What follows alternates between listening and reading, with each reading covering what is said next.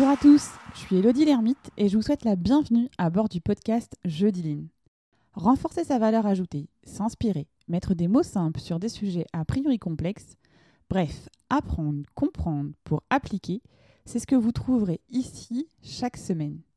Mon objectif Vous donner les clés et les astuces pour booster concrètement la performance de vos activités, quelles qu'elles soient. Jeudi Lean, c'est aussi entrer dans l'univers de ceux qui innovent, améliorent au quotidien en partageant avec eux, attraper leur essentiel, faire un pas de côté pour nourrir son propre voyage. C'est la rentrée. Et qui dit rentrée dit reprise des projets ou lancement de projet.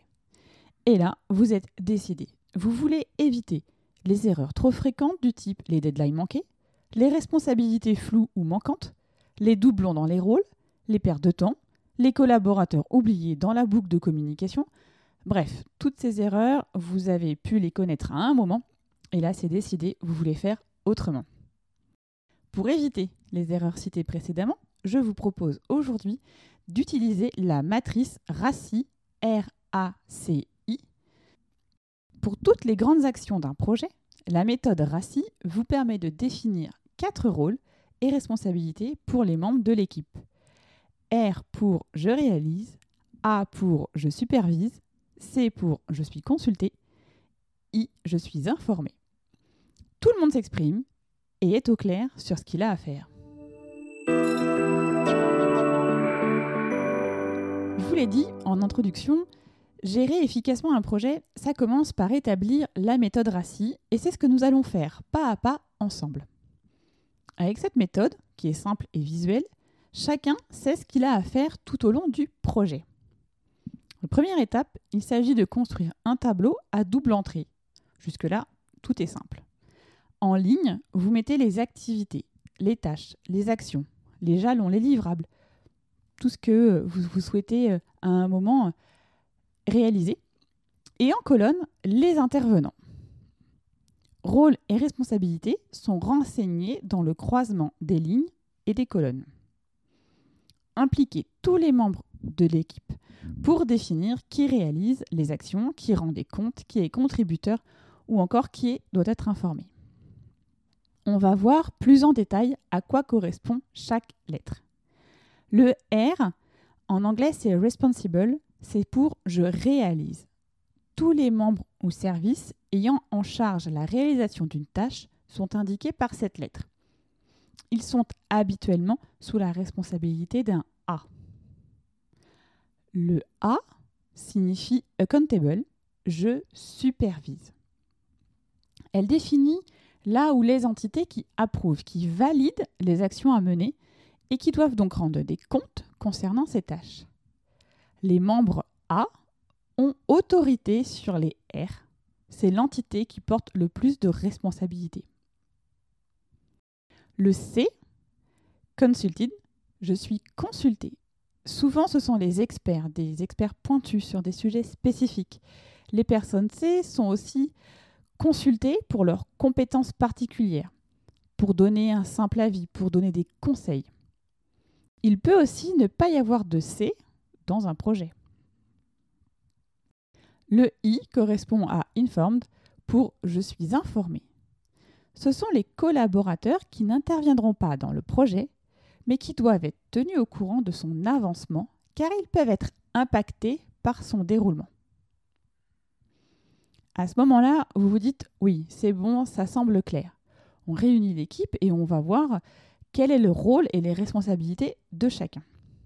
Pour ça, pour vous aider à déterminer les rôles et les responsabilités de chaque partie prenante, je dirais, du projet, vous pouvez vous poser ensemble les questions suivantes. Par exemple, pour la partie R, qui est en charge de cette tâche? Celui qui répondra moi deviendra forcément R. A, qui est le décideur? Qui peut trancher en cas de problème? Qui valide? Ce correspond à la lettre A. Pour la lettre C, consulter, c'est qui peut aider, apporter son expertise, un avis, qui peut aussi apporter son aide par de précieux conseils pour faire en sorte que la tâche ou l'activité avance. Et enfin, I, qui est impacté par l'activité, qui doit être nécessairement informé. I égale informé. Une fois que vous êtes au clair sur ces éléments-là, vous allez voir que votre matrice commence à se remplir petit à petit. Alors là, on a vu la théorie, mais euh, en clair, c'est quoi les avantages d'utiliser la matrice RACI? Utiliser la matrice, en fait, c'est comme un outil de communication qui permet de répondre à la question qui fait quoi? C'est bien souvent, parfois à un moment dans un projet, on entend ben, à un moment, moi je ne sais plus qui fait quoi. Donc en fait, cette méthode, cette euh, matrice, elle est utilisable pour des projets qui peuvent être très complexes ou des projets simples. Elle peut aussi être utilisée en salle de réunion, donc c'est-à-dire en présentiel, mais aussi à distance avec le télétravail. Parce qu'en fait, elle sert à préciser les missions et le rôle de chaque membre dans l'équipe, et ce, dès le départ. Elle offre aussi un management visuel, et ça c'est hyper important, parce que du coup, tout au long du projet, elle va être mise à jour et chacun peut suivre les actions, va aussi pouvoir se tenir informé du déroulé des projets et aussi d'identifier les responsabilités de, chaque partie prenante. Et lorsque l'on travaille en équipe sur un projet, et tout particulièrement je pense aussi au télétravail, il est facile de se perdre dans le déroulé des actions et de plus savoir à qui on peut se référer lorsqu'on a des questions, lorsque là on a on sait plus vraiment euh, comment réaliser la tâche, on a des difficultés, et là on se dit qui je peux contacter. Et bien en fait, la, matrice RACI, elle permet de clarifier tout ça, sans que le chef de projet soit euh, sollicité pour, euh, pour cette question. L'intérêt aussi d'utiliser cette matrice, c'est que dès le départ, les rôles de toutes les parties prenantes dans le déroulé du projet sont clairement établis et clarifiés. Et ça permet aussi et surtout de s'assurer que chaque activité a bien un responsable. La matrice vous permettra aussi à un moment de déléguer, parce que vous aurez une vision claire du périmètre d'action et des responsabilités de chacun. Comment ça fonctionne? Chaque membre de l'équipe va se voir attribuer une lettre qui déterminera son ou ses rôles et ses responsabilités. Le tout dans le tableau euh, intuitif et et vous pouvez aussi le rendre ludique, que vous allez surtout faire évoluer ensemble tout au long du projet. Ainsi, là, vous n'aurez plus euh, les trous de responsabilité, les actions oubliées, en pensant que euh, finalement, ça doit être Pierre qui doit se charger de cette activité. Mais je suis plus vraiment très sûre. Ou les oublis d'information et de communication. Ah, bah c'était aujourd'hui le, le lancement du truc? Voilà.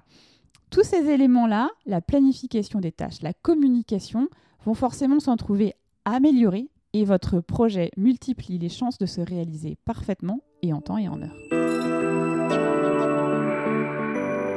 Voyons maintenant quelques petits trucs astuces et des règles de bon sens pour tirer pleinement profit de la matrice RACI. Une tâche ne doit avoir qu'un seul décideur, à savoir la lettre A, mais le A peut aussi tenir un rôle de réalisateur. La répartition du pouvoir de décision et de validation entre le A qui est décideur et le R qui est réalisateur doit faire l'objet d'une entente au départ. Ça, c'est pas une règle qui est imposée euh, par le RACI. C'est à vous de voir euh, qui euh, a le pouvoir de décision et le pouvoir de validation. Il doit y avoir au moins un R, donc à savoir un réalisateur, un acteur par activité. Ça semble logique quand je le dis comme ça, mais parfois vous verrez que finalement personne réalise une action, une activité. Donc là, c'est important de vraiment s'assurer qu'il y a bien un acteur, un réalisateur, un R euh, par activité. C'est le A qui décide, donc le décideur, qui supervise et valide l'activité du R, le réalisateur. Les C sont consultés, mais n'ont pas d'autorité formelle. C'est toujours le fameux bidôme couple AR qui décide. Les I doivent être mis au courant car ils vont être impactés par la tâche, mais n'ont pas voix au chapitre. Tous les intervenants mentionnés ne sont pas forcément des personnes physiques. Vous pouvez choisir de mentionner des entités, comme par exemple les services, ça peut être le service technique, le service RH, ça peut être des fonctions, fonction les managers, euh, voilà, ou des métiers, euh, parce qu'il euh, il va y avoir des différences en termes de, par exemple, de communication au niveau des métiers. Enfin, deux autres points importants. Une personne peut tenir évidemment plusieurs rôles pour une même tâche. Donc là, évidemment, dans la matrice, il faut additionner les lettres lorsque cela est nécessaire. Et donc, ce qui fait que vous pouvez avoir un A et un R pour une même étape ça signifie simplement que la personne est en charge de cette tâche, elle est son propre responsable. A l'inverse, il est aussi possible que plusieurs personnes se positionnent sur une même case. C'est pourquoi il est intéressant de faire ce travail vraiment un travail d'équipe. Parce que remplir la matrice RACI de façon collaborative vous permettra d'être plus juste, plus efficace et aussi d'augmenter le niveau d'implication de chaque participant au projet. Et au passage, c'est un véritable exercice de team building lorsque vous êtes en lancement de projet. Et ça, c'est vraiment, je dirais, le, point euh, positif, le petit plus qui fait que on clarifie qui fait quoi, mais c'est aussi un vrai moment de partage et de convivialité. Donc ça, c'est aussi à, à, avoir en tête quand vous allez animer votre, votre matrice RACI. Alors en tout cas, moi j'espère que euh, cet épisode vous a inspiré et donné des clés pour expérimenter la, méthode RACI avec vos projets de rentrée. Dans les notes de l'épisode, je vous ai mis le lien vers un exemple de matrice. Après, évidemment, elle est euh, complètement euh, facilement réalisable par soi-même, soit sur Excel ou soit sur Word. Encore une fois, vous pouvez l'utiliser d'un point de vue graphique aussi. Si vous avez un logo d'équipe, vous pouvez aussi la, la rajouter euh, au niveau de la matrice. Voilà, en tout cas, c'est terminé pour aujourd'hui. Merci pour vos encouragements et vos retours qui me sont sincèrement précieux. Si vous pensez que cet épisode peut intéresser vos amis ou vos collègues, il vous suffit de cliquer sur Partager. C'est une fonctionnalité qui se cache dans l'icône avec les trois petits points de votre application d'écoute. Et s'il vous reste 30 petites secondes là tout de suite maintenant, ce serait top que vous notiez 5 étoiles le podcast et que vous laissiez un commentaire. Ça permettra à ceux qui hésitent de passer le cap et d'écouter le podcast, mais aussi de mieux le référencer. Enfin, si vous souhaitez me contacter, partager une bonne pratique, vous pouvez le faire via LinkedIn ou Instagram. Échanger avec vous est toujours une source d'apprentissage. Me reste à vous donner rendez-vous jeudi prochain et d'ici là, osez dire jeudi ligne.